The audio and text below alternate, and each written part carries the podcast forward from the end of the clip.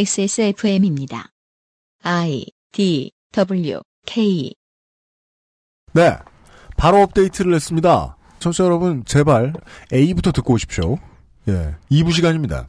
음, 아, 어색한 것을 하고 시작하겠습니다. 그것은 알기 싫다는요. 에브리온 TV. 다 따져봐도 결론은 아로니아진. 용산의 명소 컴스테이션. 데볼프 제뉴인 레더크래프트. 상상 이상의 맛 노건 간장게장. 눈이 편안한 아마스 시력보호 필름. 당신 편의 생각보다 큰 힘 민주노총. 당신의 아이를 위한 아름다운 진심 스튜디오 숲에서 도와주고 있습니다. XSFM입니다. 주름과 질감이 살아있지만 변형되지 않고 두꺼운 가죽 제품. 선명한 색상에 일반 명품을 웃도는 퀄리티의 가죽 제품. 황야의 1위 데볼프 제뉴인 레더. 지금까지 그래왔듯 당신의 자부심이 되어드리겠습니다. Devolf. Genuine leather. 우리 아이 스마트폰으로 만화 오래 보는데 뺏기만 하면 울고 놔두자니 눈 나빠질까 걱정이에요. 스마트폰 오래 보고 눈이 피곤하다면 액정이 깨질까 불안하다면 시력 보호와 액정 파손 방지 두 가지 기능을 필름 한 장에 시력 저하의 주범 블루라이트를 강력하게 차단해주고 외부 충격에도 스마트폰 액정이 깨지지 않도록 보호해줍니다. 방탄필름 국내 최다 판매 브랜드 아마스가 세계 최초 놀라운 가격에 특별 판매. 좀 만들기 쉬운 거 먹고 싶다고 하면 안 돼? 나 골탕 먹으라고 이러는 거지 지금. 에이, 아니야. 노건 간장게장 부드럽고 고소한 게살, 짜지 않고 향긋한 간장. 매콤한 청양고추. 노건 간장게장. 엑세스몰에서 만나보세요. 자연주의 스튜디오로 13년간 엄마들에게 사랑받고 있는 스튜디오 숲. 분당, 도곡, 역삼, 홍대, 중국 텐진점에서 만나보세요. 1877-9856 스튜디오 숲.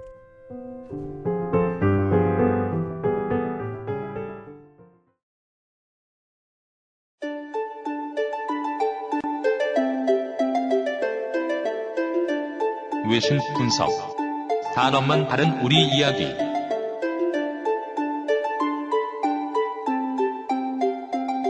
저희들이 지금 저녁 때 업데이트를 했으니까 예, 여러분이 아, 올해가 넘어가기 전에 이걸 다 들으실지 모르겠네요. 예. 정 외로우시면 부디 끝까지 들어주십시오. 외신 분석 다시 돌아왔습니다. 어제 시간에 인도차이나 반도에서 가장 큰 나라 면적으로만 보면 그렇습니다.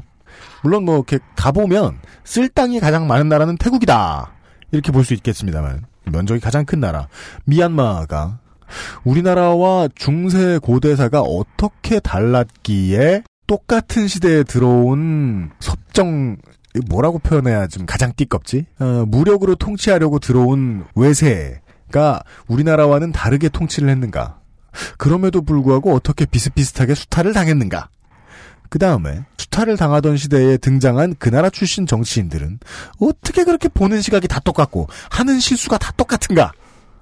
그 중에 지금까지도 아이콘이 된 아웅산의 이야기를 들려드렸고 아웅산의 따님이 두 살이 된 얘기까지 알려드렸습니다. 이 이야기 나머지를 양곤환타님이 계속해서 정리해 주시겠습니다. 네, 안녕하십니까. 네. 자, 어저께 이제 아웅산이 암살됐죠. 아, 조금 전에 오늘 하루에 나가요. 이거 하루 나가요, 이거? 네. 두 편이야, 그러면? 두 편이 하루에 나가요. 아, 에이, 아, 네. 에이, 에이. 그러니까 목금께 하루에 나가요. 왜냐면 하 금요일은 1월 1일이거든요. 아, 그렇구나. 네. 네, 하여간에. 네. 아웅산이 32살에 암살이 되고 아이콘이 되었죠. 네. 진짜 네. 그렇게 됐습니다. 왜냐하면 크게 잘못할 기회를 얻지 못한 채 암살을 당했죠. 저희가 그렇게 생각한다는 뜻은 아닙니다. 그는 네. 이미 두 군데의 제국주의에 부역하는 놀라운 능력을 보여준 부역자입니다. 한국 기준으로는 그런데, 근데 네. 음. 사실 부역에 대해서 저는 사실 한국이 너무 타이트한 기준을 가지고 있다고 생각을 합니다. 아 그렇습니까? 왜냐하면은 뭐 이제 인도 같은 경우 예를 들면은 네. 정말 내루가 1년에 세번씩 영국 총독을 만나거든요. 아 네. 근데 우리나라 기준으로 독립운동가가 일본 총독 만났다 이거는 이미 그걸로 감점 요인이죠. 그렇죠. 근데 물론 이제 통치 방식이 좀 다르긴 했어요. 음, 일본 같은 경우는 아예 독립운동 세력의 존재 자체를 인정하지 않았잖아요. 네. 근데 이제 저 후반부로 가면 이제 태평양 전쟁에 내몰리면서 거의 전시 경제 체제로 갔기 때문에 그럴 기회가 없었는지 모르겠는데 예. 영국 같은 경우는 어찌됐건 간에 이제 그들의 대표성들을 인정해주고 음. 영국 정부와 타협을 하던 사람들이 건국의 아버지가 된 케이스거든요. 맞습니다. 근데 뭐 미얀마 같은 경우도 예, 그러다 네네네. 보니까 뭐 굳이 겐세일 관련은 아니에요. 아, 예, 전 인도에 있다 보니까 그런 부분에서는 좀 약간의 네. 좀 순화해서 보게 되더라고요. 아, 맞습니다. 네. 그러니까 저도 가치 중립적이라고 해두죠. 여간의 두 나라의 부역자입니다. 네네네. 네. 맞죠. 예. 아웅산이 암살되자 영국은 이제 재헌 의회 의장이었던 우누라는 사람을 아, 참 발음 우 띄고 누예요. 네. 우누. 예. 음. 라는 사람을 이제 임시 내각 수반직을 승계하게 합니다. 음. 그리고 48년 1월 4일 이제 미얀마 연방 공화국이 탄생을 했어요. 음. 그리고 이제 우누는 이제 건국 초대 대통령이 된 거죠. 음. 1948년은 사실 이제 아시아의 수많았던 피식민지 국가들이 하나둘이 이제 정부를 구성하던 시기죠. 맞습니다. 우리나라도. 왜냐하면 미국이 그걸 원했고. 네. 네. 하지만 건국의 기쁨도 잠시 미얀마는 상황이 급속도로 안 좋아져요. 음, 뭐 하긴 뭐 한국도 뭐 대한민국 정부 수립하고 계속 안 좋았죠. 음, 네네. 일단 그 북부의 카렌족이 영국 식민지 시절 당시 약속했던 자치주 건설을 보장하라면서 무장투쟁을 선언하고 봉기했어요. 우리가 영국에 그렇게 오랜 세월 희생하면서 빨아- 빨아줬는데. 열심히 빨면서 이 나라가 근대화할 토대를 만든 사람들이다. 예. 근데 정서적으로 카렌족은 이제 그 영국 식민 시절에 초기 부역도 많이 했지만은 음, 또 이제 예수교 신자들이 많다 보니까 네, 그런 거 있잖아요. 이렇게 부디스트들이 다수 인사에서 보기에 아 저 기독교인들 또 설치네라고 짜증스럽게 맞습니다. 봤겠죠 주류 세력들은. 네. 그러니까 한국 개신교 같지 않을지라도 네. 언제든지 종교 분쟁의 희생자가 될 수도 있다는 위협을 느끼고 있었을 그냥 것이다. 기독교가 초기에 포교되던 당시에 한 70년대만 하더라도 그렇게 안 컸거든요 기독교가. 네. 그럼 이제 제사 같은 데가 있는 시즌이 되면은 신척들이 모이는데 그 중에 이제 한 집안이 꼭 이제 예수교를 믿어요. 음. 아 우리나라. 네. 그러면 일단 어르신이 죽었는데 음. 소복 착용 안 하고 전음식 절안 한다. 절 안 하고 곡 안 하잖아요. 아. 네. 그럼 이제 저 튀는 인간들 이렇게 되는 건데 탄압 들어옵니다. 네, 타렌 쪽이 이제 바로 전형적인 그런 상황인 거죠. 아하. 본능적으로 독립을 원할 수밖에 없었겠네요. 그리고 그 그렇죠. 근거는 지금 정부는 바뀌었지만 옛날부터 약속했다 우리 독립시켜주기로. 그것도 그렇고 이 사람들 입장에서는 영국이 자기를 보호했는데 네. 영국이 없이 미얀마 위주의 정부가 됐을 때 우리 좆됐다를 느낄 수밖에 없는 상황이었을지도 몰라요. 가장 그랬을 적당하네요. 거예요. 아마. 가장 네. 적당하네요. 그리고 집권 여당인 그 아웅산이 만든 반파시스트 인민자유 연맹은 음. 아웅산이 죽자 이제 구심점을 잃게 되죠. 그리고 이 내부에서도 뭐 물론 아웅산도 사회주의자였지만은 또 급진파가 있었을 거 아니에요. 네. 어, 즉각적 공산주의 사회의 건설 뭐 이런 걸 주장하는 아. 점진적 사회주의 사회. 네, 그렇죠. 이제 예, 맞서고 급진파들이 서로. 떨어져 나가요. 아. 그래서 이 사람들이 이제 즉각적 공산주의 사회 실시를 주장하면서 음. 또 무장투쟁을 벌여요. 아, 그것도 무장투쟁으로 해요? 미얀마가 지지가 좋은 게 북쪽이 대부분 밀림 산악지대다 보니까 아, 그냥 게릴라전함이 산으로 좋다. 기어 들어가면 되는 거예요. 그냥 아. 총 들고서. 여기에다가 북부 국경인 중국에서는 이제 국공내전이 국민당의 패배로 끝나잖아요. 음. 그렇습니다. 그래서 힘이 있는 분들은 배를 타고 타이완으로 건너가는데 네. 힘이 없는 이제 어중간한 분들은 갈 데가 없는 거죠. 공산당이 몰려오니까. 네. 또 미얀마 국경으로 유입이 돼요. 얘네들이. 총을 들고 유입이 돼요. 아 맞습니다. 예, 왜냐면- 패잔병들이니까. 네, 전쟁은 끝났는데 도망은 가야겠고 고려 말에 홍건적이 우리나라 들어오듯이 가진 건 총뿐입니다. 네, 그리고 대거 난민화되고 무장 세력화되면서 많은 무장 세력들이 카렌족을 끼고 있는 형상이 됐군요. 그렇죠. 음. 국경이 완전히 혼돈에 빠지는 거죠. 음. 북부 산악지대에 대한 지배력이 상당히 많이 상실된 상황. 거의 초기에는 뭐 미얀마 정부 자료는 그런 거 인정하지 않는데 음. 랭군을 위주로 한 평야지대를 제외하고는 행정권이 닿지 않았다 그러더라고요.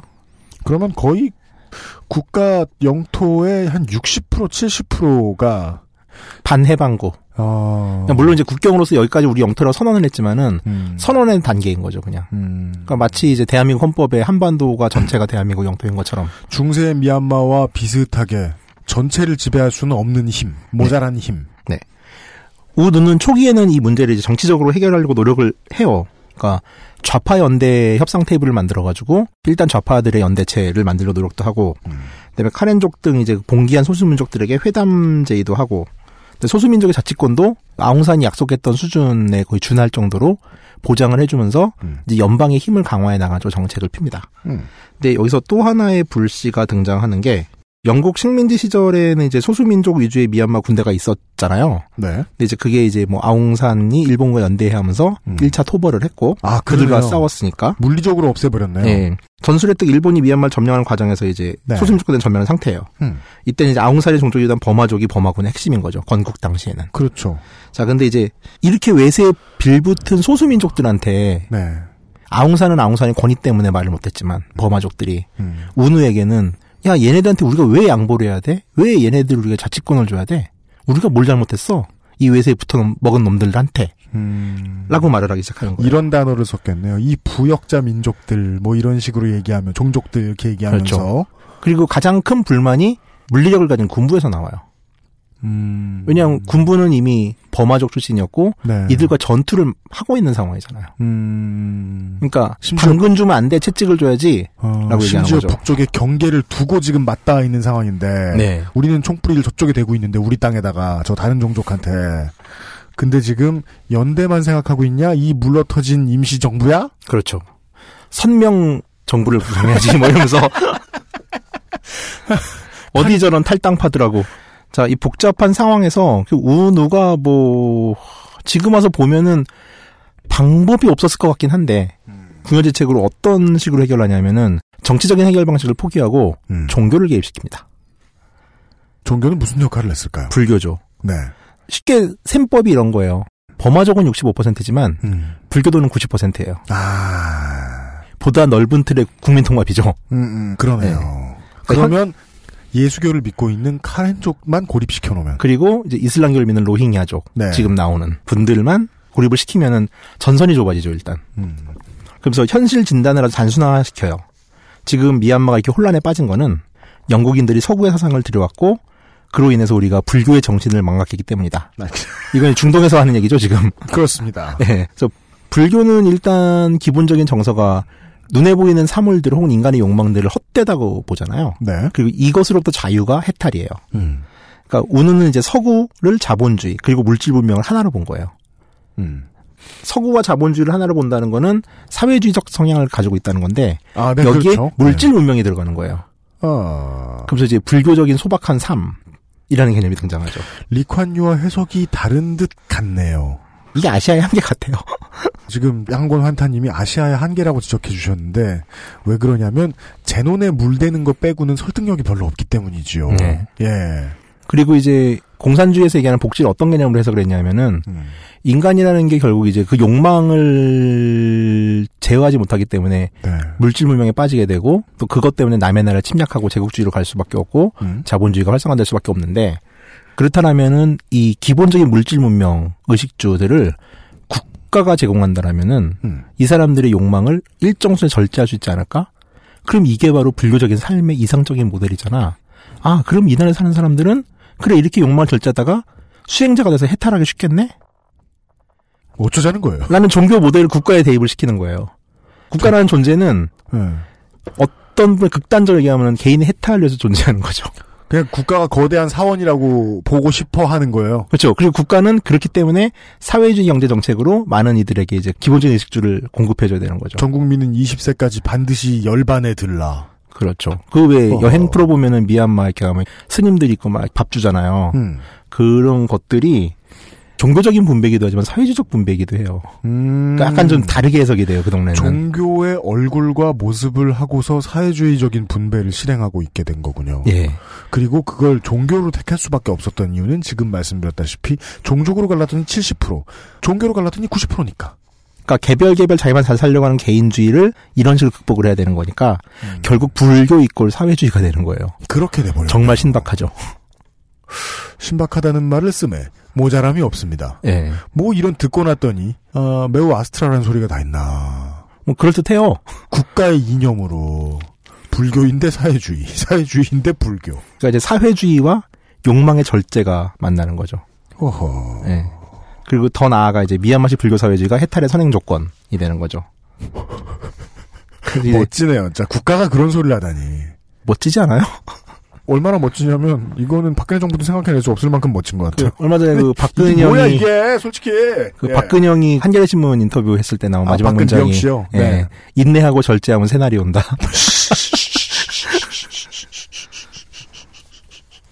그러니까 그런 어감인 것 같아서 이상한 거예요. 막 던진 것 같잖아. 네. 근데 저도 이제 아까 전제했듯이 운으로서는 다른 방법이 없었을 것 같긴 해요.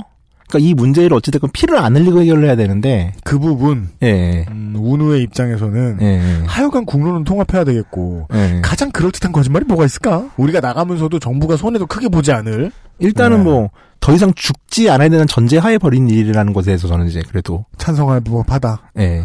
한 1, 그리고- 2년은 참을 수 있다. 그리고 이제 복지를 줄여나감에 있어서 금욕이나 하자. 이러면은 배고플 사람들이 늘어나는 대신 굶어 죽을 사람들을 줄일 수도 있다. 그렇죠. 전장하다 총 맞아 죽을 사람들을 줄일 수도 있다. 실제로 미얀마에 대한 이미지를 그린 해외 언론 기자들 리포트 보면은 네. 이런 표현 많이 해요. 기이하게 평화롭고 지독하에 가난한 나라. 아, 아직까지 이어진다는 소리예요. 예, 그렇죠. 강요된 평화와 해탈이라고 쳐놓은 거미줄에 갇혀 있을 때 겪게 되는 가난. 네. 자, 문제는 이제 정치적으로 갈등을 해결해야 될 상황에서 종교 논리가 개입을 해가지고서 잘된 꼴을 우리는 역사를 보면서 한 번도 본 적이 없죠. 매우 그렇습니다. 예. 토지 개혁은 아주 지지부진하게 진행이 돼요. 왜냐하면 토지 개혁의 땅이 개간된 땅을 중심으로 하거든요. 네. 그럼 개간되지 않은 땅이 여긴 되게 많아요. 밀림도 많고 막 그러다 보니까. 음. 그러니까 이 토지 소유주들은 토지 개혁의 대상이 되지 않는 거죠. 음. 오히려 이제 농민들이 짓고 있는 개간된 땅을 위주로만 인구별로 쪼갰기 때문에 네. 예. 이것이 실질적인 토지 개혁의 성과들로 나가지 않고요. 소장농 등 이제 민중들의 삶도 별로 나아지지 않는 거죠. 음. 거기다가 이제 불교는 정치와 이제 분리되지 않은 채 한 몸이 되면서 국가 이데올로기로 작용을 하고 네. 그러지 않아도 미얀마는 뭐 불탑이 400만 개라는 얘기가 있을 정도의 불교 국가인데 사원의 힘이 엄청나게 강해지는 거예요. 불탑이 400만 개라는 거는 사람들의 신심이 두터워서 그렇겠습니까? 절간에 돈이 많아서 그렇겠죠. 그쵸. 어디나 이렇게 사원이나 절 가서 큰 거 보면은 그냥 쭉 빤 거죠 한 시대 그 동네 사람들. 그러니까 말이에요. 예. 저는 타지마할 요새 사진 찍으면 다 포샵한다며요. 예. 밑에 이렇게 예쁘게 이렇게 해놓고 맑은 것처럼 해놓고. 음, 괜히 얘기했다. 근데 그게 차라리 나은 것 같아요. 네. 깨끗하게 관리하면 더 징그럽지 그게 지금까지 돈이 떼돈 들어간다는 소리니까 하여간 안 그래도 오랜 세월 국부를 잡아먹고 있던 불교가 정교 통합으로 인해서 더 크게 힘을 받았다 예. 돈을 끌어다 댈 수 있는 힘을 그리고 1960년 오는 아예 미얀마를 종교국가로 만들려고 불교 국교화를 진행합니다. 좀 또 한 10년 넘- 넘어갔죠? 아마 그는 이 길이 국민 통합이라고 생각했던 것 같아요. 그 사실 국민 통합은 그 함부로 하는 게 아니죠. 아무나 하는 것도 아니고. 그러니까 무료한 국교화 정책 때문에 미얀마 내 소수민족, 뭐 예수교나 이슬람교 신자들뿐 아니라 몬족 등 이제 불교를 믿는 소수민족까지도 국교화 정책을 밀어붙이니까 약간 좀 의아스러운 거예요. 음. 그러다 보니까 모든 소수민족, 그러니까 비버마족을 중심으로 한 거대한 투쟁기구가 성립이 됩니다. 설득을 못했군요 통합 작업에 있어서 그렇죠. 왜 국교로 하고 왜 불교로 뭉치려 그러면 그러냐면 너네들 들 죽으라고 이런 식으로 설명을 못했군요 그렇죠. 그리고 몬족 같은 경우는 이제 불교를 믿음에도 불구하고 결국은 이 정책이 버마족 위주로 갈 거라는 우려를 했던 것 같아요. 좀 비협조적으로 나오게 되죠. 음. 무엇보다 이제 불교 국교화법이라는 게 등장하는데 이때 이 법의 가장 최고의 독소 조항이 뭐냐면은 비불교도는 공직 임명을 제한한다는 조항이 그 이게 들어가는 거예요. 이 낸다고 낸 아이디어 하나 때문에 예. 얼마나 여러 가지가 고약해졌느냐를 보여주고 있다. 그렇죠. 예. 그리고 우는 이제 밀어붙여요. 61년 8월 26일 날 법안은 국회 상정이 됐고 범마조 출신 의원의 압도적인 찬성에 따라서 찬성 324, 반대 28, 기권 19 거의 북한식에 가까운 압도적인 표차로 통과가 됩니다. 음. 근데 국회는 이제 밀어붙였으니까 되는데 문제는 이제 소수민족이나 소수 종교자들의 반발이 거세지면서 다시 일제히 봉기하는 상황이 되는 거예요. 봉기. 그러니까 여기는 지역 거점이 있고 그 지역에서 그 민족만 살기 때문에 봉기 타임이 되게 많아요. 싸우기가 참 좋다. 예, 그러니까 자기들끼리 뭉쳐 있으니까. 예. 그리고 도시화가 되지 않은 농업국가의 전형적인 모습이죠. 공업화나 도시화가 되면은 농촌이 박살나기 때문에 음. 네. 민족이 섞일 수밖에 없어요. 그러니까 이 사람은 도시에 와서 또 각각의 개토별로 쪼개질 수가 있지만은 그 개토로 하더라도 그들의 숫자는 작거든요. 그렇죠. 근데 여기는 지금 미얀마 행정구역이 막 이게 산족이 산다 그러면 그 족이 산주예요. 어. 그러니까 민족이 사는 지역별로 행정구역을 분리해놨기 때문에 그 동네 전체가 일어나는 거죠. 한국엔 기껏해야 50명 사는 시촌 같은 거나 남아 있는데. 그렇죠. 여기는 농업 국가다 보니 몇만 명, 몇십만 명이 사는 동네가 그냥 같은 종족인 동네가 있어서. 그렇죠. 거기다 그냥 토성을 얹어버리고 싸움을 준비할 수 있다. 어. 예. 그 우느는 또 대가 약해요. 피를 흘리면은 못 참아요. 그래가지고 다시 이 정책을 음. 철회해요. 1년 만에. 다음에 헌법을 개정하면서 그럼 종교의 자유를 보장해 줄게. 라고 하고 다시 소수민족 자치권 확대를 위한 논의를 시작합니다. 음. 그러니까 운우에 대한 평가는 저명한 불교 학자이기도 했대요 스스로가. 음. 근데 정말 이렇게 싸우라는 상황이 되면은 밀려요. 아. 네, 좀 특이하죠. 가급적 꿇고 가자. 예. 오늘 사태 앞에서는. 그러니까 뭐 개인으로는 좋은 사람이었을 수도 있을 것 같아요. 그냥 당장의 여론이 극단적으로 싫어했을 것 같지는 않네요. 아주 좋아하지도 않았겠지만. 그냥 뭐, 어, 한길이 형 미안해요. 어, 지원이 형 섭섭했어. 아, 승용이 형, 아유, 왜 그래요? 이런 거죠. 어, 이건 잘릴 수도 있겠네. 하여간. 그렇죠. 지금 듣고 계신 방송은 히스테리 사건 파일. 그것은 알기 싫다입니다. XSFM입니다.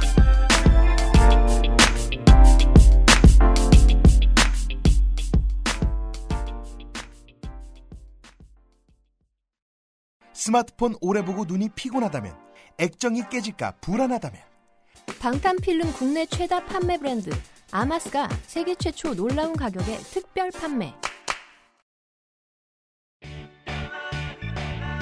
언제까지나 마지막 선택. 아로니아 침.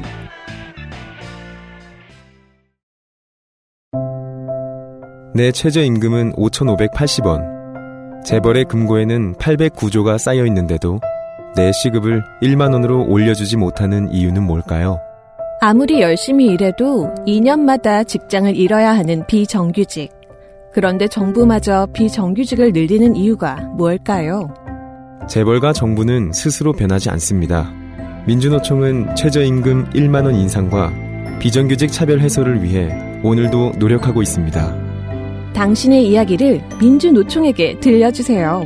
큰 목소리로 만들어내겠습니다. 당신의 편에 생각보다 큰 힘. 민주노총. 그러자, 이번에는 이미 기득권화된 사원이 분노랍니다. 아, 이런 게 제일 짜증나죠. 그러니까, 예. 그리고. 기득권은 밥 10공기에 먹고서 반 공기 안 주면 뭐라고 하는 사람들이기 때문에. 네, 그걸 귀신같이 알죠. 네. 그 다음에 소수민족에 대한 강경책을 주장하던 군부가 이 조치에 분노합니다. 그렇죠. 예. 이제까지 당한 게 있고. 자, 우누의 통치 기간 동안 아웅산이 구상했던 건국의 핵심 지표 중에 하나. 정교 분리는 완전히 망가졌고요. 네. 그러네요. 음, 그리고 소수민족과의 불안한 동거는 이어지긴 했지만 여전히 이 문제가 해결되진 않았죠. 그러네요. 그러니까 아웅산의 삥농 회담에 약속은 지켜지지 않았 음. 상태니까요. 소수민족을 포용하는 것도 혹은 종교의 이름으로 사람들을 통합하는 것도 다 실패했다. 예. 1962년 군사령관이자 아웅산과 함께 일본의 지원을 받아서 그러자 군인이 나와요. 예. 하이난도에서 군사훈련을 받았던 네. 30인 지사의 한 사람이 됐던 네윈이 군사 쿠데타를 일으킵니다. 네. 자 이제 미얀마 1기 군사 정권 여기 군사정권의 특징이 뭔지 아세요? 일기예요. 박정희 아니 아니 아니 네윈의 등장입니다. 그렇습니다. 네. 1기 군사 정부의 네윈은 방금 말씀드렸지만 아웅산이 키워낸 청년 지사 음. 일본에 가서 군사훈련을 받고서 일본군에 편입돼서 영국군과 싸웠던 그 30인 지사의 한 사람이에요. 여기서의 청년 지사란 일본군 부역자를 말합니다. 아, 그러니 뭐 미얀마 30인 지사라고 합니다. 얘가. 네네. 그리고 이제 아웅산이 암살당한 후 아웅산이 가졌던 영향력 중에 군부의 영향력을 계승한 사람이에요. 그렇겠죠. 그러니까 행정의 영향력은 이제 우누가 계승을 했고, 네. 그러니까 이제 뭐 작은 리틀 뭐 이제 아웅산 뭐 이랬겠죠 그 당시에는. 음, 음, 그랬겠네요. 그리고 우누 정부 시절에서도 이제 불교 국교화법 관련돼서 혼란기가 있었는데 네. 이때 조용히 17개월 동안 정권을 이양받아가지고 혼란을 수습하고 좌식 군, 음. 조용히. 군으로 군으로 돌아가요. 네, 그렇답니다. 한국에선 이제- 본 적이 없는. 그렇죠. 그러다 보니까 그러니까 총리 요청에 해가지고 군부가 개입한 케이스였거든요 이때는. 네. 그러다 보니까 이제 미얀마 민중들한테도 약간의 청백리 같은 좀 야심 없는 군인 음. 이런 이미지를 가지고 있던 사람들인데 이 사람이 갑자기 탱크를 몰고 이제 랭군으로 진군을 한 거예요. 그렇습니다. 청백리는 얼어 죽을. 어찌됐건 네윈 같은 경우는 이제 박정희 같은 듣보잡은 아니었어요. 네. 그러니까 박정희는 5.16 일으키고 미국에서도 도대체 얘가 누구야라고 해서 난리가 났었대잖아요. 네. 근데 최소한 이 친구는 이제 누군지 모두가 아는 사람이에요. 아주 저명한. 네. 정말 최고의 군사령관이었으니까. 그리고 뭐 친일 군이긴 했지만 박정희처럼 뭐 민족을 배신했던 케이스는 아니잖아요. 뭐 독립을 위해서 잠시 일본을 이용하긴 했지만 음. 그래도 어찌됐건 독립운동의 주도 세력이고 아, 박정희도 그렇게 말합니다. 예, 네. 건국 주도 세력이죠. 네. 그리고 뭐 5.16 당시 날조된 그 당시가 얼마나 혼란스러운지와 달리 사실 이때는 실제로 국경 지역이 되게 시끄러웠고 음. 무장봉기가 발생하는 실제로 뭐 위협이었다고 볼 수 있는 여지들이 있는 상황이에요. 네. 그러니까 뭐 그나마 박정희보다 좀 변호가 많이 되죠. 물론 쿠데타는 나쁜 거지만. 그리고 이제 아웅산의 군부 후계자라는.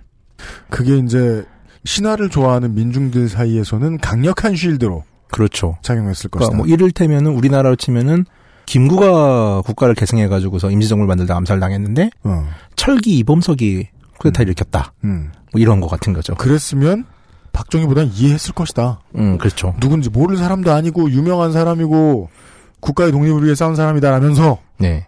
그러니까 어찌됐건 독립운동의 핵심 세력이라는 거는 그가 초기에 이제 국정을 장악하는데 일단 엄청난 도움이 되죠. 음.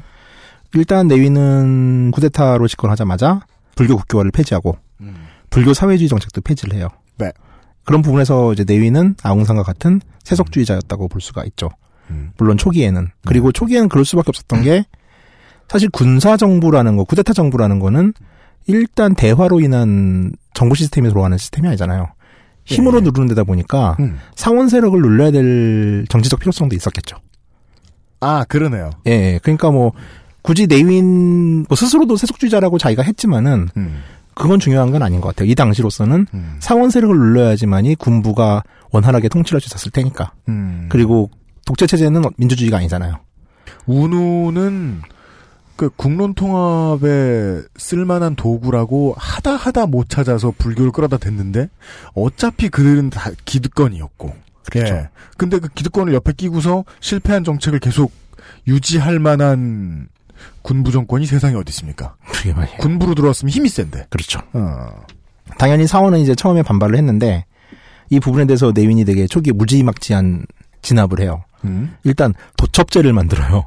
어이고. 그러니까 승려는 이제 라이센스를 받아야 되는 거죠. 아, 국가의 밑으로 두는군요. 예, 그렇죠. 이제 그 국가가 관리하겠다 승려들을 예. 라고 하고 좀 너무 과도하게 많은 불교 사원들을 없애버려요. 사원 통폐합. 예. 그리고 이제 불교의 소수 종교는 이제 불교와 대등한 법적 위치를 가지게 되죠. 법률적으로. 이건 순전히 예, 아, 순전히 목적성이 분명해 보여. 불교 때려잡기. 그리고 불교를 잡아서 하면 그 절의 사원이 국고로 들어가겠죠. 그렇죠. 상식이죠 그거는. 네. 그리고 그리고 이제 기득권의 입장에서 보기엔 강도짓. 예. 이제 운우 시절에 불교 사원이 받던 각종 연세 혜택도 사라지게 됩니다 이때. 아 면세 면세 많았군요. 네. 아. 그러니까 이런 점에서 보면 이제 사담 후세인하고도 좀 비슷한 면이 있어요. 예. 그러니까 이라크 같은 경우도 이제 이슬람 국가긴 하지만은 사담 후세인의 바트당은 세속주의를 지향했었고 네. 사담 후세인이 2차 걸프전 이후에 그 이제 바그다드가 함락하기 전에 음. 며칠 전부터 갑자기 뭐 알라의 이름으로 막 이런 연설을 하는데 네. 사담 후세인은 집권 기간 내내 그런 얘기를 한 번도 한 적이 없는 사람이에요. 음, 맞아요. 엄청난 세속주의자거든요. 예, 예. 비교를 할 수 있겠죠. 아하. 하여간 문제는 이제 불교의 문제는 해결이 되는데 소심적 정책 문제는 이제 계속 발생을 하는 거죠. 예. 그러니까 내위는 기본적으로 버마인이 미얀마에 주축이 된다는 입장을 고수했어요. 음, 70%를 가져가기로 마음 네. 먹었군요. 그래서 쿠데타 직전의 혼란을 이제 힘으로 강제적으로 진압을 하죠. 네. 각 소수 부족들이 그나마 이제 운우 시절에 누리던 자치권들은 폐지가 됐고요. 이제 철저한 중앙 집권화를 실시합니다. 저 사람들은 저 소수 민족들은 따라오라면 따라올 거야. 그렇죠. 일단 힘부터 보여주자. 음. 그리고 이제 철저한 중앙 집권화의 숨은 말은 사실 이제 버마족에 의한이라는 말이 빠진 거죠. 그러네요. 버마족과 소수민족 간의 공존을 도모하던 이제 아웅산의 삥농 합의는 이제 휴지 조각이 되는 거죠. 예. 네. 그리고 이제 47년에 만들어진 재헌헌법의 정신도 아예 되돌리게 되는 거예요. 아웅산의 노력도 운우의 노력도 일단 물거품. 그렇죠. 음. 그러니까 괜히 운우만 불교를 건드려 놓은 거죠. 그러네요. 네. 불교한테 쓰님만만 다시게 하고 결국은 국가 밑으로 다 기어 들어가 버리게 되고. 그리고 어찌됐건 영국 식민지 시절 말기에 존재했던 재정당들을 모두 불법화시키고 음, 일당 독재 체제를 만들어요. 아. 정당이 사라지죠. 음. 자, 내윈의 정책은 이제 범화식 사회주의, 일당 독재 체제로 정리가 될 수 있습니다. 음. 무슨 무슨 식, 무슨 주의 뭐 이러면 다 좀 후루꾸인 거는 뭐 우리가 역사적으로 예.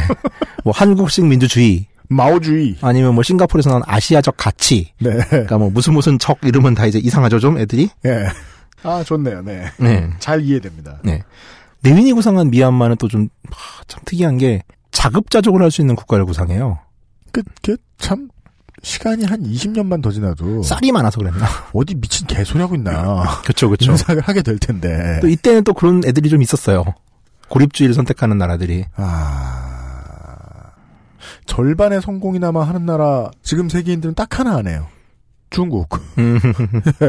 한 20억 있으면 해봐. 음, 가능하죠, 거기는. 예. 자, 앞에서 이제 미얀마는 영국 식민지 시절 이후로 인도인들이 상권을 장악했다고 그랬잖아요. 네. 이 사람들은 아직까지 미얀마에 있어요. 아, 그죠. 그러니까 이제 거주 인도인과 중국인의 재산을 몰수하는 정책을 피고요. 김일성처럼 구네요. 예, 예. 근데 음. 뭐 말도 안 되지만 당시 미얀마 사람들은 환호했죠. 어찌됐건. 이게 맥락에 자주. 맞으니까. 이게 자주라고 생각했겠죠. 음, 그러니까 김일성한테 북한의 사람들이 결과적으로 보면 속아 넘어갔듯이 그렇죠. 속기에 좋은 레토릭으로 몰수를 시작했다. 네. 네. 심지어 강제 추방을 하게 돼요, 외국인들을. 헐. 그리고 이제 외신 기자들의 미얀마 체제가 불법화됩니다. 와, 싱가폴. 네. 싱가폴, 싱가폴.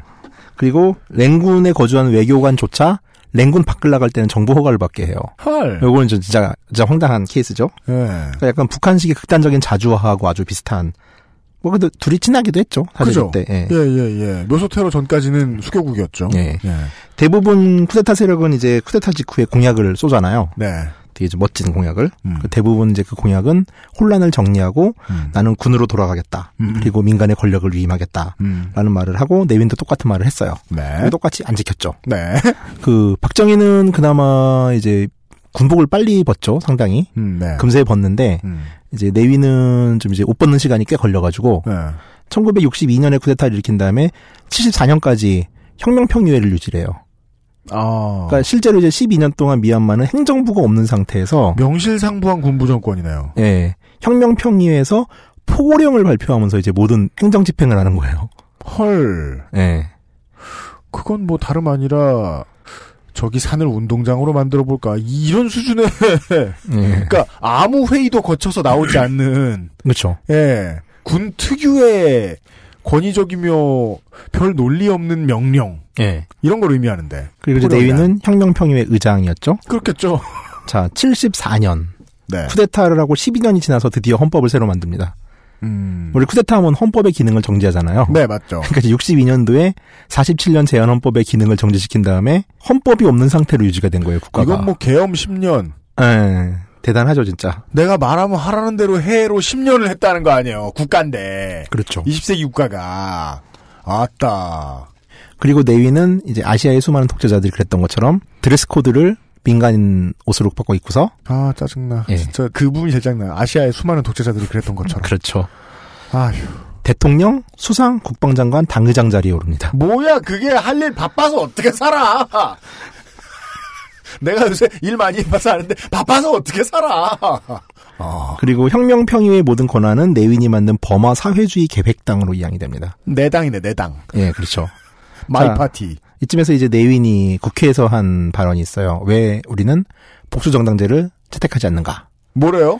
복수정당제를 두지 않는 이유는 과거처럼 당리당략에 사로잡혀 국정의 분열과 혼란을 획책한 여지를 없애기 위함이다. 이 거지 X 같은 게 이거 김무성이 하고 다닐 말 아니에요, 이거. 거의 똑같죠? 어, 김무성 진짜 무섭다니까요? 진짜로 그런 생각을 한다 하더라도 그런 말을 입 밖으로 낸다는 거는 어, 박정희도 못했을 거예요, 진짜. 전무후무한 일이에요, 이건 야, 진짜. 30년 뒤에 미얀마 팟캐스트에서 우리 비웃으면서 그때 김무성은 그런 듯, 어? 그럴까봐 겁나네, 진짜. 아이고. 그러면서 막 이제 김무성이야 김무성이 아니라 뭐 이러면서 아웅 산이야 뭐 이러면서 이름 똑바로 말하라고. 그죠, 그죠. 30년 뒤에 미얀마 팟캐스트에서 그런 소리 하고 네. 있을 거야. 내위는요, 옛날 사람이에요. 김무성은 저기 길 건너에 있고요. 자 내위는 여러모로 실패합니다. 네. 일단 뭐 외국인에 대한 그 금융 능력들을 이제 없애버렸으면은 무슨 짓이에요? 그 시스템을 중간에 채워넣을 수 있는 제도가 있어야 되는데 이거를 두지 않은 상태에서 중간 거래만 없애버린 거예요. 네. 그러니까 농민들은 쌀을 농사를 지으면은 직접 팔아야 됐어요. 그러니까 중간 소매상 제도를 없애버리니까 이제 이 빈자리를 못 채우면서 유통 질서 자체가 붕괴가 되고 되게, 와, 되게 쉽게 진행되네요. 예. 상인을 다 빼버리고 대체할 방법을 없애. 어, 이거보다 더 황당한 일이 벌어져요, 좀 이따가는. 그럼 국가 내 자급자족이 아니라 내가 키운 쌀 내가 먹어야 되는 상황으로 돌아가는 거 아니에요? 어, 그쵸. 아. 20세기 국가니까. 이게 이제 거래를 해봐 이제 부족 단위로 마을 단위 거래 뭐 이런 게 가능한 그러니까 거죠. 그 다음은 또 뭐예요? 좀 이따 나와요, 진짜 예, 황당한 거. 예. 근데 불교 우대 정책의 폐지도 이제 후반부로 간 백제화가 되는 게 결국 이런 식으로 이제 계속 분쟁을 일으키다 보니까 의지할 게 사원 세력밖에 없어지는 거죠. 단일 정권이 오래 가다 보면 토착 세력 손으로 안 잡습니까 어떻게? 그럴 수밖에 없죠, 예. 야 배석 같은 거 이만큼 줄 테니까 네가 민중들을 좀 설득해 줘. 사원을 군부 정권의 확성기로 만들어줘라고 했겠죠. 네. 무엇보다 내외인 개인이 후반부로 갈수록 정말 미쳐가요.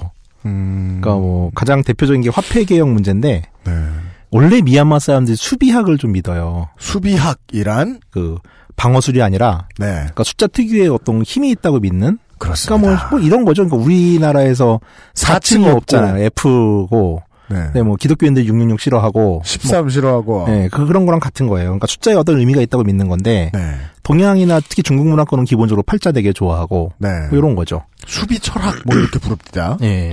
어찌됐건 이게 방어술이 아니라는 공격술의 반대가 아닙니다. 네. 음. 자, 1985년으로 한번 훅 올라가 볼게요. 이때 화폐 개혁이 단행되는데 명분이 이래요. 뭐예요?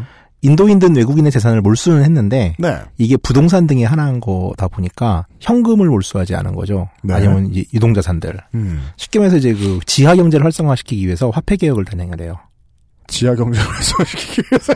어, 마찬가지죠. 그러니까 돈을 쌓아두고 있는 사람들이 화폐를 이제 뭐 바꾸면은 어, 그 그죠, 돈을 그죠, 교환을 그죠. 해야 될 거 아니에요. 예, 지하 경제를 위로 올리기 끌어올리기 위해서 예, 그리고 이제 많은 개발도상국들이 무슨 짓을 하냐면은 화폐 교환액을 제한을 하는 경우가 되게 많아요. 음. 그럼 내가 만약에 뭐 500만 원까지만 교환할 수 있다라면은 음. 내가 2천만 원의 현금을 보유하고 있으면 1,500만 원 휴지 조각이 되는 거예요. 아 그렇죠, 그렇죠. 예, 그럼 이거는 국고가 돼요. 디노미네이션이라는 거는 과도하게 부풀어 오른 전체 현찰의 숫자를 줄임으로써 가치를 올리는 거다 보니까 그러니까 네. 숫자도 줄이지만 있는 돈도 없애버리잖아요. 그리고 이러면 물가는 당연히 오를 수밖에 없고. 그러면 까닥없이 망하는 사람들이 줄줄이 나오고. 그렇죠. 자, 그렇게 그래가지고 했다. 이제 예, 근데 이게 고액권 수비학이라고 수비학이랑은 무슨 상관일까요? 좀 있으면 나와요. 네. 일단 고액권이었던 당시 25, 50, 100 짜, 짜은 이제 그 네. 돈 단위예요. 짜. 에 대한 사용을 금지하고 음. 신화폐로 교환을 해주는데 문제는 이걸 별 홍보 없이 진행이 됐고 네. 교환 기간이 15일이었고 음, 그거 안 하겠다는 거 아니야. 최대 교환량에 제한을 뒀죠. 근데 우리나라 같은 경우가 이런 일이 있었어요. 예. 그 5.16 쿠데타가 인다고 나서 박정희가 화폐 개혁 한 번 하거든요. 디노미네이션 한 번 하죠. 이때 난리가 나가지고서 그때 이제 환으로 원으로 바꾸는데 그렇죠. 이때도 시골로 정보가 안 들어가요. 그리고 음. 이때도 화폐 교환액에 제한을 뒀어요, 우리나라도. 네.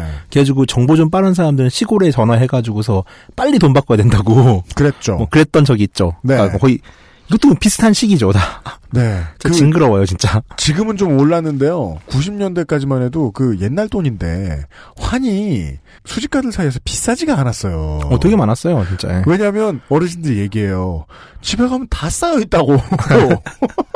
이런 법이 어딨냐고. 그게 진짜 어르신들이 유일하게 박정희의 개혁들 중에 미워했던 포인트였던 것 같아요. 좀 그렇게 기억이 나요. 예, 우리한테 말 안 하고 돈 바꿔치기 한 거. 이때만 하더라도 사실 뭐 매스미디어가 발달했던 시대가 아니니까 시골 같은 경우는 이제 마을 이장이 방송을 하거나 음. 마을 게시판에 붙어야 되는 일이잖아요. 근데 뭐 산에 도토리 따따 갔다 왔으면 못 들은 거예요. 그렇죠, 그렇죠. 예. 문제는 이제 제3세계 화폐 개혁이 실패하는 가장 큰 이유 중에 하나가 이게 이런 식으로 지하 경제 활성화가 안 돼요. 물론 우리 공주님도 좀 못하고 음. 계시지만은 인도인 같이 고리대로 자본 축적한 사람들은 인도인의 특성상 금을 가지고 있어요. 음. 저도 그 얘기하려고 그랬어요. 예. 무슨 금화로 짬뽕 무겁잖아요, 돈은. 왔겠죠, 금화. 돈은 무겁잖아요. 예. 또 인도 사람들 금 진짜 좋아하거든요. 아, 그래요? 어. 그 오히려 낮은 교환비로 인해 가지고 애매하게 현금을 장롱 속에 숨겨놨던 서민들이 피해 보는 거예요.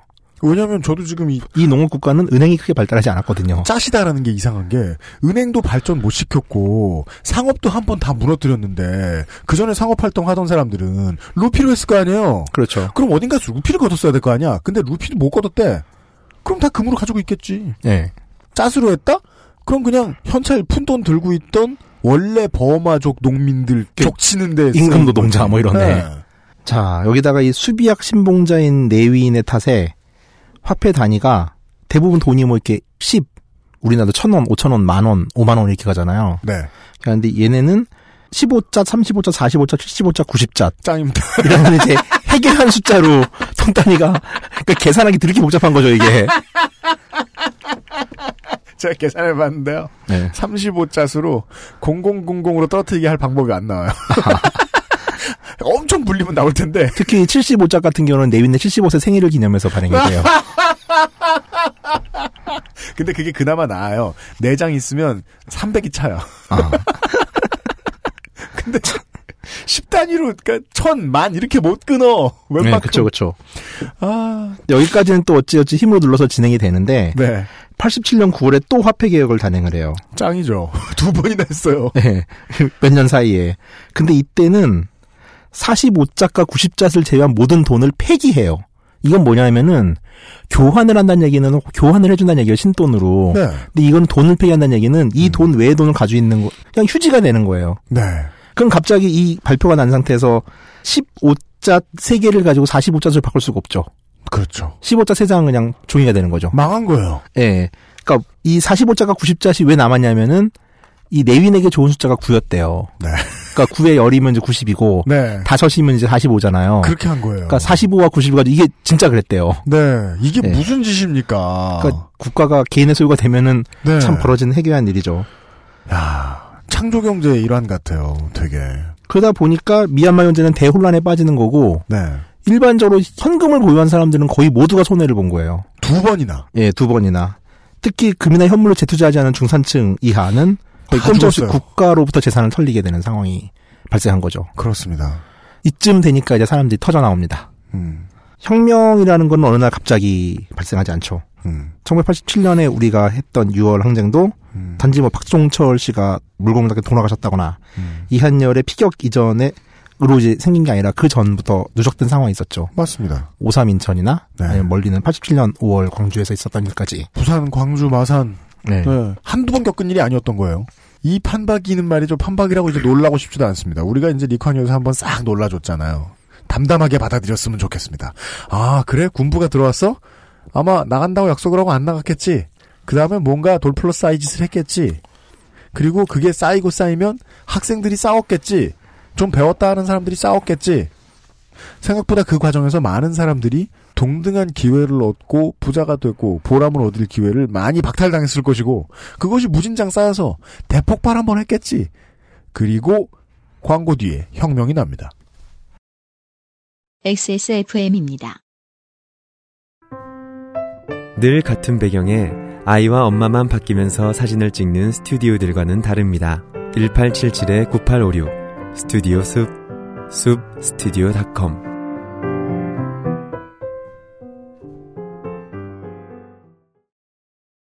야, 너 혼자 다 먹냐? 말을 귀등으로 듣네. 아이, 나 이런. 아, 좀. 노건 간장게장! 부드럽고 고소한 게살, 짜지 않고 향긋한 간장. 매콤한 청양고추. 노건 간장게장. 엑세스몰에서 만나보세요.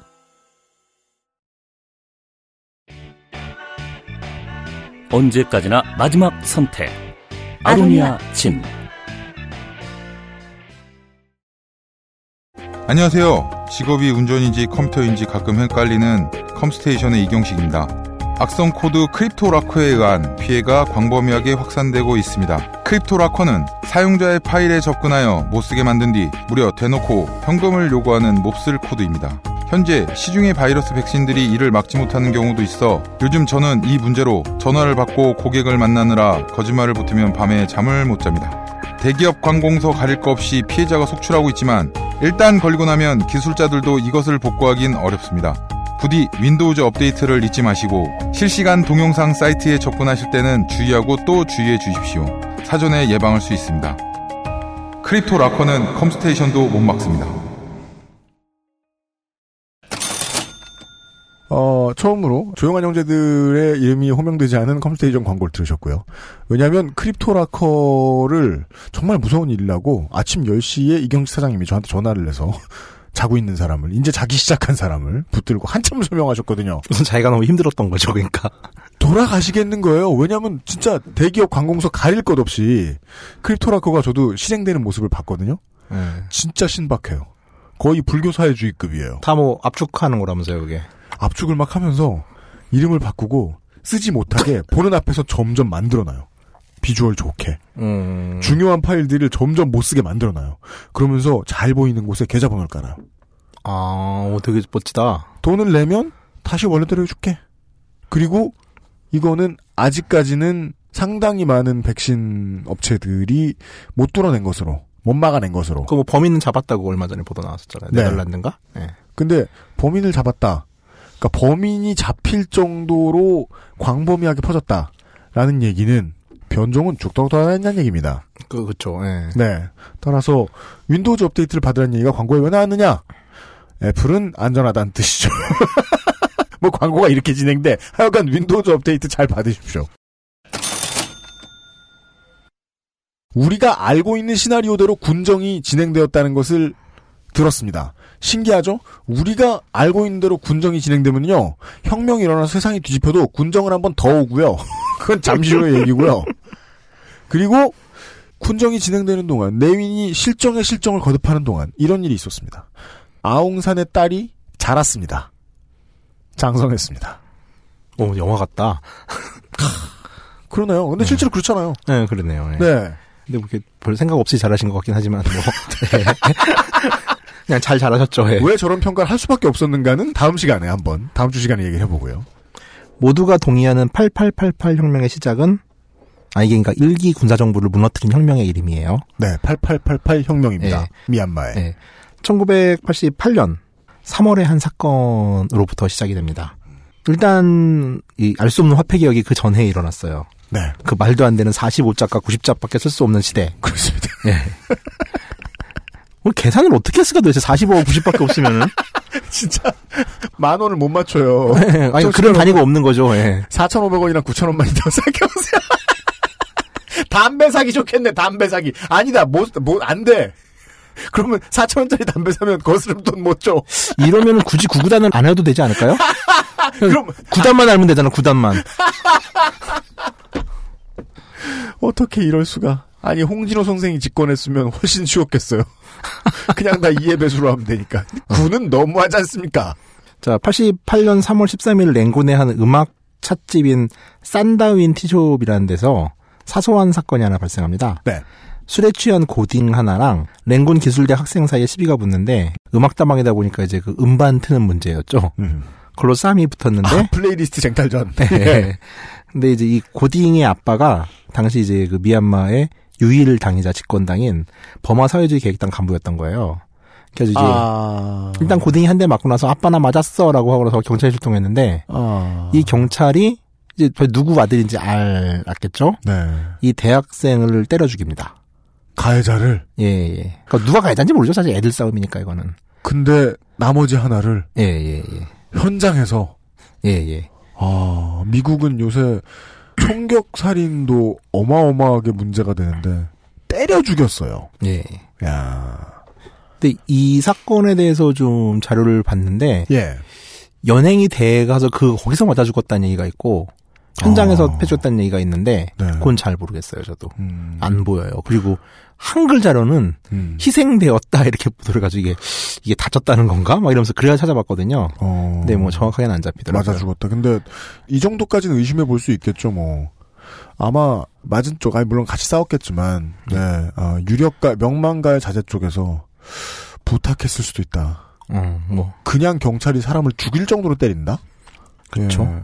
그리고 이제 이 사건 발표는 이제 그냥 경찰서로 연행했는데 애가 갑자기 죽었다 아이고 똑같죠 그러네요 똑같죠 예. 발표가 됩니다 이 분기한 학생들이 거리로 나오기 시작하고요 음. 3월 18일 랭군에서만 수천 명의 시위대가 거리로 진출을 합니다. 아, 학생. 이 환타님의 똑같은 이야기. 예, 학생 시위대. 예. 그리고 시위 진압군이 발표. 발포. 수, 예, 수십 명의 사상자가 발생을 하죠. 예.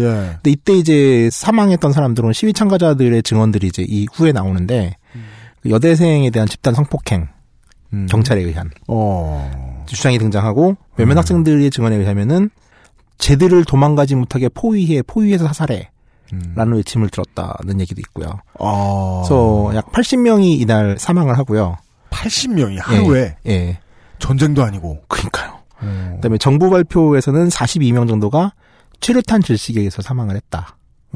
라고 하는데 이제 민주화 시위대 쪽은 최루탄 아니다 사살이다. 발포였다. 어 조준 사격했다. 조준 사격에 네. 사살이다. 자 내윈 정부는 즉각적으로 모든 대학을 폐쇄합니다. 아, 네, 네, 네. 그리고 6월로 접어들자 다시 학생들이 모이죠. 그리고 3월 상황에 대한 진상 조사를 요구하기 시작해요. 음. 그리고 다시 거리로 나오고 또 발포해서 9명이 죽어요. 그러니까 미얀마에서 이 발포라는 문제는 네. 미얀마 군사 정권의 야만성도 있지만은 국경에선 계속 어디서든 크고 작은 전투가 늘 벌어지는 나라이기 때문에 음. 그 총을 쏜다는 것에 대한 거부감이 적다 상대로 그게 좀 적어요. 예. 그렇죠. 아. 그렇다더라고요. 네. 끔찍하죠. 예. 소요가 생기기 더 좋은 상황이었다고 봐야 되겠네요. 3월 휴교용으로 어찌됐건 간에 학생들은 이제 대학이 폐쇄돼서 고향으로 내려갈 거 아니에요. 예. 근데 이때 이제 학생 지도자들이 서로 연결할 수 있는 라인을 찾고 음, 대략적인 봉기를 잡아놓고 움직여요. 음. 네네. 그리고 자기 고향에서 이제 작업을 하는 거죠. 아, 네. 6월 24일 주요 도시 만들레와 바고에서 비상사태가 선포될 정도로 시위가 격화되고요. 음. 한 음. 달 후인 7월 20일에는 B라는 도시에 또 계엄령이 선포됩니다. 방학이 되자 소요가 줄어들긴커녕 전국으로 퍼졌군요. 네. 자제들이 다 집으로 가면서. 예. 또 전국적인 시위 상태에서 이때만 해도 뭐 이제 10만, 20만 단위였는데 네. 내윈이 책임을 통감하며 사임합니다. 20만 선에서. 예. 근데 일단 사망자는 엄청나죠. 우리나라 기준 따지면. 그렇죠. 그 4.19 수준이죠. 4.19 네. 때가 세 자리 초반이니까. 네. 그리고 고별 연설을 하는데 사임하는 놈이 네. 아무리 음. 통치를 오래 하긴 했지만은 군인이 총을 가진 이유는 쏘라는 의미다. 라는 말을 굿바이 연설로 합니다. 이게 끝이 아님을 선언한 거죠. 그런 정신인 사람이 사임은 어떻게 결정했는지 모르겠네요. 그러게 말이에요. 어. 그래서 시위대가 요구했던 국민투표안을 거부해요. 사임 연설에서. 아. 그리고 사흘 뒤에 26일 대통령을 임명하는데 이 대통령을 임명한 사람이 누구냐면은 네. 지난 3월 80명의 사망 사건을 발생했던 진압 책임자였던 음. 소위 랭군의 도살자라고 불리던 르윈 장군을 대통령 후임으로 지명을 해요. 그러니까 전두환이 노태우 지명이 아니라 장세동을 지명한 것보다 좀 세다 그래야 되나? 그러네요. 예, 그러네요. 아니면 박정희가 차지철을 지명한 거죠.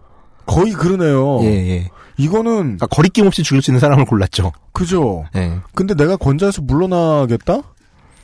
그 얘기는 체제에 대한 신봉은 변함이 없는데 내 이름만 빼겠다라는 건 그건 뭐 그냥 미국이 시켜서 정도밖엔 예측하기 어려운데요? 그리고 이후에 이제 미얀마의 군사 정부를 보면은 네. 장군들이 로테이션하면서 지배하는 구조로 가요. 허허. 네. 자 이제 학생과 시민들의 요구는 내윈 타도가 아니라 버마 사회주의 계획당의 해체 그리고 그렇죠. 중립적 임시정부 설립으로 바뀌죠. 네. 달을 바꿔서 8월 3일 이제 계엄령이 수도인 랭군까지 확대가 됩니다. 음, 자 이것도 뭐 우리나라의 과거를 보시면 알겠지만 원래 지방 도시가 먼저 계엄령이 때려지고 이제 네. 수도인 서울은 가장 늦게 계엄령이 나오죠. 음. 이제 오후 8시부터 새벽 4시까지 4명 이상 모이는 모든 모임은 금지가 된 거예요. 계엄령 하에서는. 음. 그럼에도 불구하고 8월 8일 날 네. 이제 운명의 날이 찾아옵니다. 참 아까 말했던 그 각 지역으로 흩어졌던 그 폐교령으로 인해 가지고 갔던 학생들은 네. 이 8월 8일을 봉기일로 잡고서 작업을 진행했어요. 여태. 상경합니까? 아니면 전국에서 들고 일어나? 전국으로 들고 일납니다. 어. 중국인들이 팔을 좋아하듯 이제 미얀마인들도 팔을 좋아하는데 이것도 예. 이제 수비학에서 가장 좋은 숫자예요 모두에게. 음. 아까 45와 90은 내윈의 4주상 어. 가장 좋은 숫자였고요. 예. 그러니까 수비학적으로 최고의 날이 8월 8일 8시 8분. 그러니까 정확히는 888888 혁명인 거죠. 아.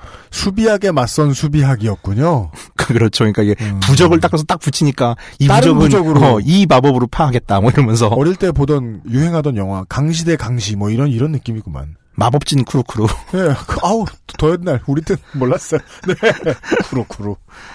용사님. 그래서 뭐 쿠루쿠루래. 이게 무슨 시위를 8시 8분에 하는지 모르겠는데 네. 8시 8분에 사람이 모여요.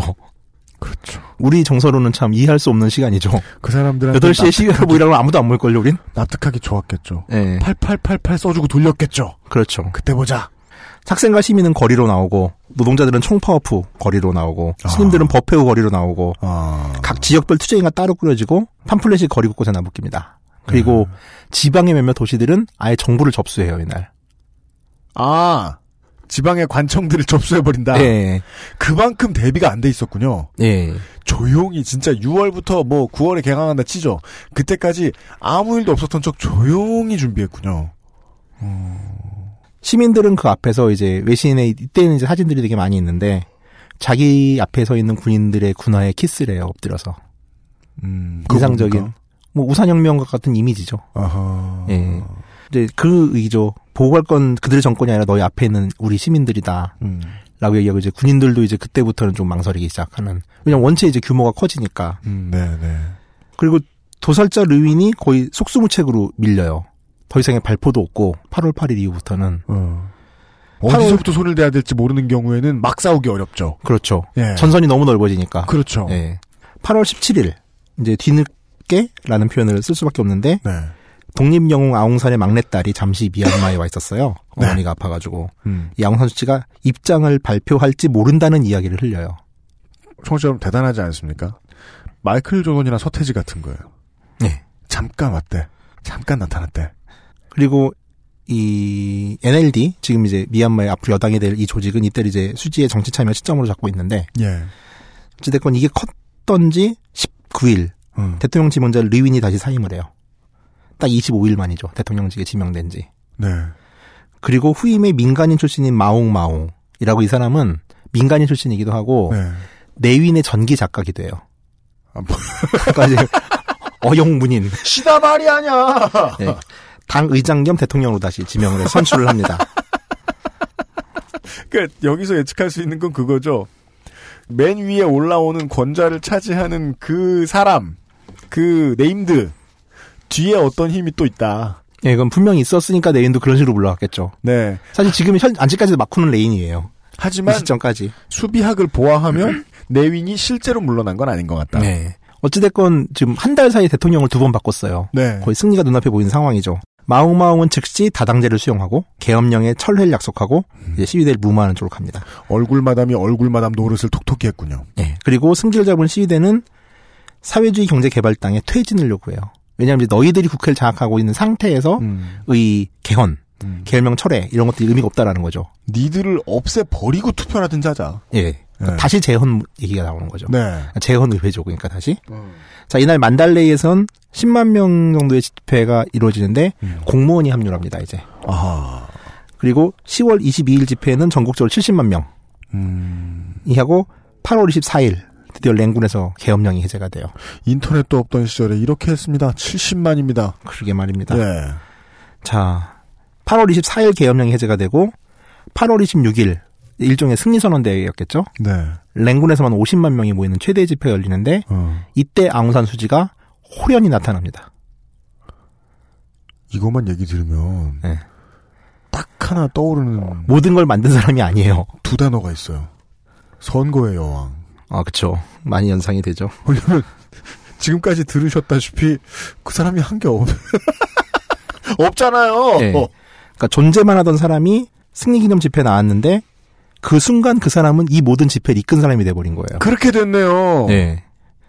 어떻게 보면은 아웅산이 암살당한 시점에 아웅산을 바라보던 또 수많은 민주 세력의 모습들, 음. 그 당시 독립운동 세력의 모습들이었을 수도 있겠죠. 여기서부터- 어쨌든 이건 아웅산의 딸이니까 가능한 얘기죠 이게. 여기서부터 데칼코마니처럼 반대로 찍혀 나오네요. 아. 민주주의의 꽃이 됐네요. 네. 개발 독재의 꽃인데 이쪽에서는. 근데 데칼코마니는 원래 흐름은 같잖아요. 그렇죠. 한 것도 없는 사람이 와가지고 지명도 다 한 큐에 우조우조 잡수고 나갔다. 일단 최소한 이때 아웅산 수지는 그냥 그 아빠의 딸이죠. 지금까지 일단 그렇지만. 여기까지네. 네, 이 시점까지는 정확하게. 이쯤 됐을 때 좀 미묘한 일이 전국적으로 벌어져요. 교도소에서 일제히 폭동이 발생되고 죄수들이 탈출을 합니다. 음, 양심수 탈출이 아니라. 시스템 전체가 흔들리기 시작하는군요. 네. 이제 언론은 혼란과 무정부 상황을 걱정하기 시작하고 프랑스 혁명에 근접해 가네요. 예. 그렇죠. 잠잠했던 소수민족 특집 문제들이 기사들이 쏟아져 나오고 음, 뻔하잖아 이제 너희들이 모든 거 다 이뤘잖아 다당제도 음. 실시하고 해헌도 한다 그러고 계엄도 철폐됐는데 집으로 돌아가지 않겠어? 라고 얘기를 하죠. 한국 군부가 북한의 위협을 전매 특허로 삼아서 군사 정권을 유지한 것과 마찬가지로 네. 미얀마 군사 정부가 오랫도록 이제 지속될 수 있었던 가장 큰 원인은 소수민족의 무장 공격이었어요. 아, 아, 아. 이걸로 인해서 이제 국정이 혼란하고 네. 우리 국가는 위험에 빠져 있다는 논리로 음. 독재가 정당화될 수 있었던 거거든요. 아. 이래서 우리가 근대 근세를 배웠군요. 그 네. 앞 시간에 그렇습니다. 예 강요된 소수 민족의 위치, 영국 식민 지배 세력의 해안, 영원히 이 나라를 약하게 만든 시나리오. 이쯤 되던 시점에 이제 방콕 80년대의 빛을 발하네요. 예, 방콕발로 얘기가 나오죠. 미얀마에 또다시 쿠데타가 일어날 가능성이 있다. 음. 그리고 아니나 다를까. 9월 18일 현 정부의 국방장관이던 소마옹이 친위 쿠데타를 일으킵니다. 군인이겠죠. 예. 그리고 2기로 음. 넘어갑니다. 군사정부는. 이거는 마치 이제 박정희가 죽고 네. 서울의 봄 그리고 전두환의 12.12를 연상할 수 있는 그림이죠. 맞습니다. 간단 간단하고 아, 이해가 쏙쏙 잘 됩니다. 먼저 어, 매칭 쩔지 않아요, 진짜? 그러니까 여기서는 이렇습니다. 까놓고 말씀드리죠, 뭐. 아직까지는 아웅산 수지는 박근혜가 아니에요. 네. 김대중이에요. 근데 김대중과 다른 점이 있다면 한 게 없어요. 그건 박근혜랑 같아요. 그러니까 김대중, 김영삼은 진짜 리더였잖아요. 진짜 리더. 근데 이 사람은 박근혜처럼 얼굴만 들이밀고 김대중이 얻어간 포션을 얻어갔어요.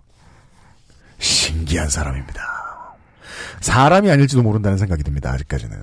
이거 의외로 또 이 방송 가지고 그 미얀마에서 망명하신 분들한테 항의 받으면 포지션 차가 골때려질 것 같은데. 뭐 하여간 하죠 그냥. 내가 싱가포르에서 껌 좀 뱉어봤는데 아직 한 번도 구류를 당해보지 않았다 이런 분들 그러지 마 무서워. 크로스 체크는 잘 됐습니다. 광고 듣고 오죠. XSFM입니다. 황야의 일이 스테픈 올프가 새로운 이름 대볼프로 여러분을 찾아갑니다. 가죽장인 황야의 일이의 꼼꼼함, 끝까지 책임지는 서비스는 그대로. 최고가의 프랑스 사냥 가죽으로 품질은 더 올라간 데볼프 제뉴인 레더. 지금까지도 앞으로는 더 나은 당신의 자부심입니다.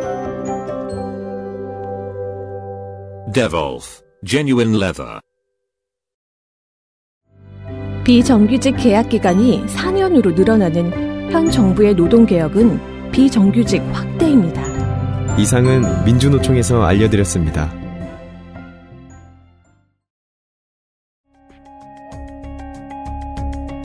노트북도 컴스테이션에서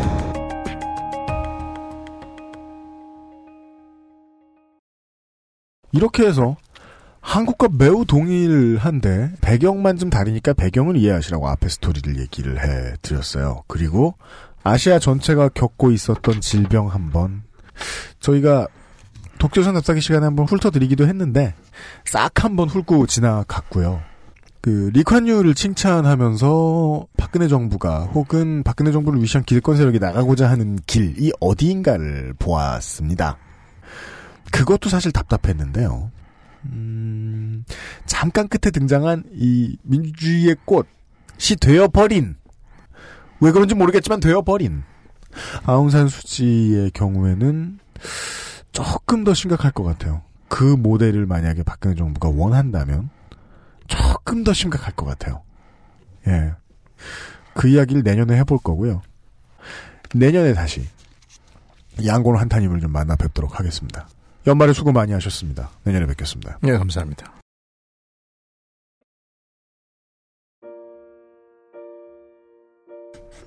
네. 아, 죄송합니다. 마지막까지 어, 이유를 제대로 말씀을 못 드려 가지고요. 예. 어, 어, 그동안 어, 새해 동안 2012년부터 시작했으니까 해수로는 4해예요 벌써 예. 아, 4해 동안 어, 그것은 알기 싫다에서 계속 모습을 비춰주셨던 어, 오랜 시간 어, 방송의 얼굴로 여러분들께 잘 알려져 있었던 예. 이용상 유석 물뚝심송 상인고문 마사오 기동치재반장이 어, 올해를 끝으로 XSFM을 떠나게 됐습니다 예. 인연이라는 게 또 어떨지 몰라서 언제 어떤 모습으로 다시 만나게 될지는 모르겠지만 어, 다른 활동들 앞으로 계속 보여주실 거고 예, 어, 여러분들도 관심 많이 가져주시기를 부탁드리겠습니다. 음, 개인적으로는 어, 세 분의 그동안 노력해 주신 세 분의 어, 탤런트를 담기에 XSFM은 이제 좀 작은 그릇이 아닌가 하고 생각하게 됐습니다. 예. 여간에 뭐 프로그램이야 인생의 한 부분이고요. 예.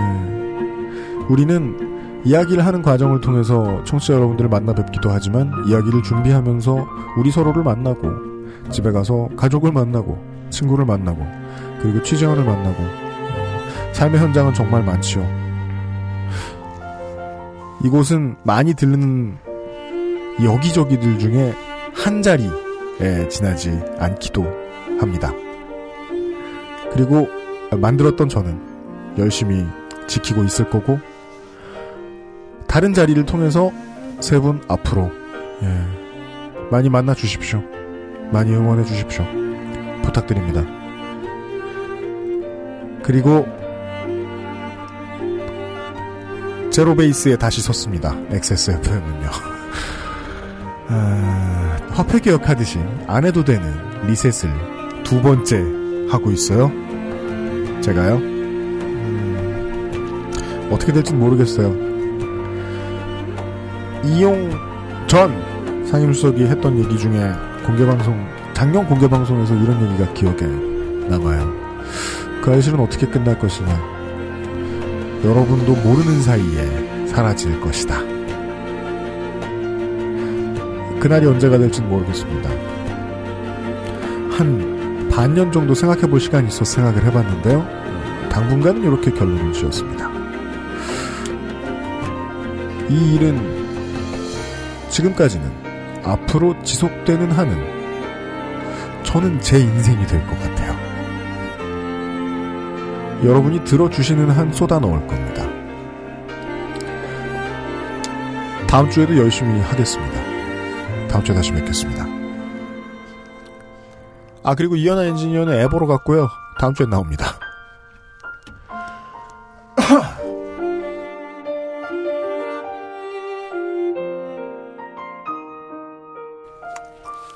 그러면 이제 환타 디스 이렇게 나온다 이제. 뭐? 환타 왜? 환타 왜요? 어, 걔한텐 그릇이 크냐? 이러면서. 환타를 담기에는 큰 그릇. 액체나 많이 들어갑니다.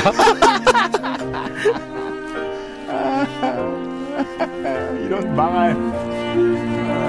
면전에서.